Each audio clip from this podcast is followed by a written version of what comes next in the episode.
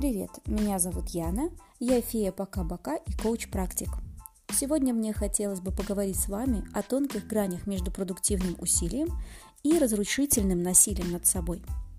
Сейчас в сфере психологии и коучинга очень популярной стала тема супербережного отношения к себе. Работай только из точки ресурсности, наполненности силой. Не перенапрягайся, береги себя. Это очень заманчивая теория, не правда ли?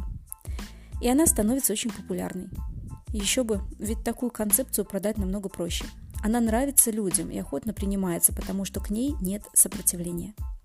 Но часто это настолько затягивает, что нам вовсе не хочется вылезать из уютного кокона полного комфорта. Но берегись. У этого бережного отношения очень тонкая грань. Может начаться потакание, слив энергии на отупляющие занятия, отказ от существования вне комфорта, и этот путь точно не ведет к успеху, как ни крути. Наша мышца способна расслабиться наиболее полноценно только после хорошего такого сокращения, так и с нервной системой. Отдых не будет наполнять и не будет приносить такого сильного удовольствия, если ты отдыхаешь 5 дней из 7. Да, в какие-то жизненные моменты важно быть бережным к себе, моменты травм, сильных переживаний. Но где же эта тонкая грань между саморазрушением усилиями и саморазрушением бездействием?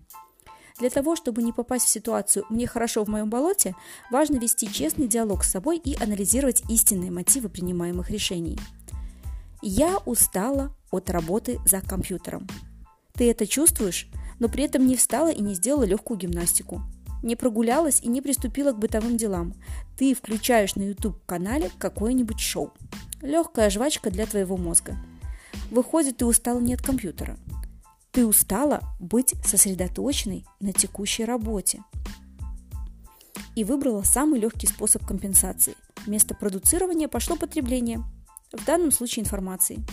Отдохнула ли нервная система? Сомневаюсь, что это был тот отдых, который сделает эффективным следующие полчаса твоей работы. Регулярно вместо активности выбираешь пожалеть себя и полежать на диване? Постепенно ты разучиваешься сопротивляться любой усталости – Вместо того, чтобы предложить своему организму мягкую нагрузку, дождаться подъема эндорфинов и бомбануть силовую, ты продолжаешь не сопротивляться. Не успех закрепляется там, где маленькое усилие привело бы к крутому результату. Проанализируй свои решения по такому алгоритму. Если сейчас я приму решение сдаться, через несколько дней я пожалею об этом? Или порадуюсь, что сейчас нашла способ уговорить себя работать ради своей цели, ради будущего – для тех, кто радуется каждому посту коуча через психолога с громким заголовком «Планирование не работает. Если ты пытался, но не смог, забей, это просто не твое».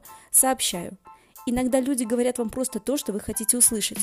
Потому что правду, реальность, свои эмоции в состоянии напряжения выдерживать сложнее. И если ты каждый раз предпочитаешь поберечь себя, но все еще живешь жизнью не своей мечты, может, стоит признать, что такой метод с тобой не работает – Идти в сопротивление всегда сложно. Чтобы помочь себе и продержаться дольше, чем обычно, тебе нужны четкий план, забота о своем питании, понимание, что ты можешь испытывать разные эмоции на этом пути. Злость, бессилие, раздражение – иногда это нормально. Преврати все это в энергию и направь на преодоление. Коврик для фитнеса – хорошее и безопасное место для проявления здоровой агрессии. А поддержка единомышленников и людей, которые разделяют твои ценности, делает тебя сильнее – все это, например, есть на курсе «Пока-бока». Именно поэтому люди здесь меняются. Они учатся быть бойцом и не сдаваться. Они вносят в жизнь элемент дисциплины.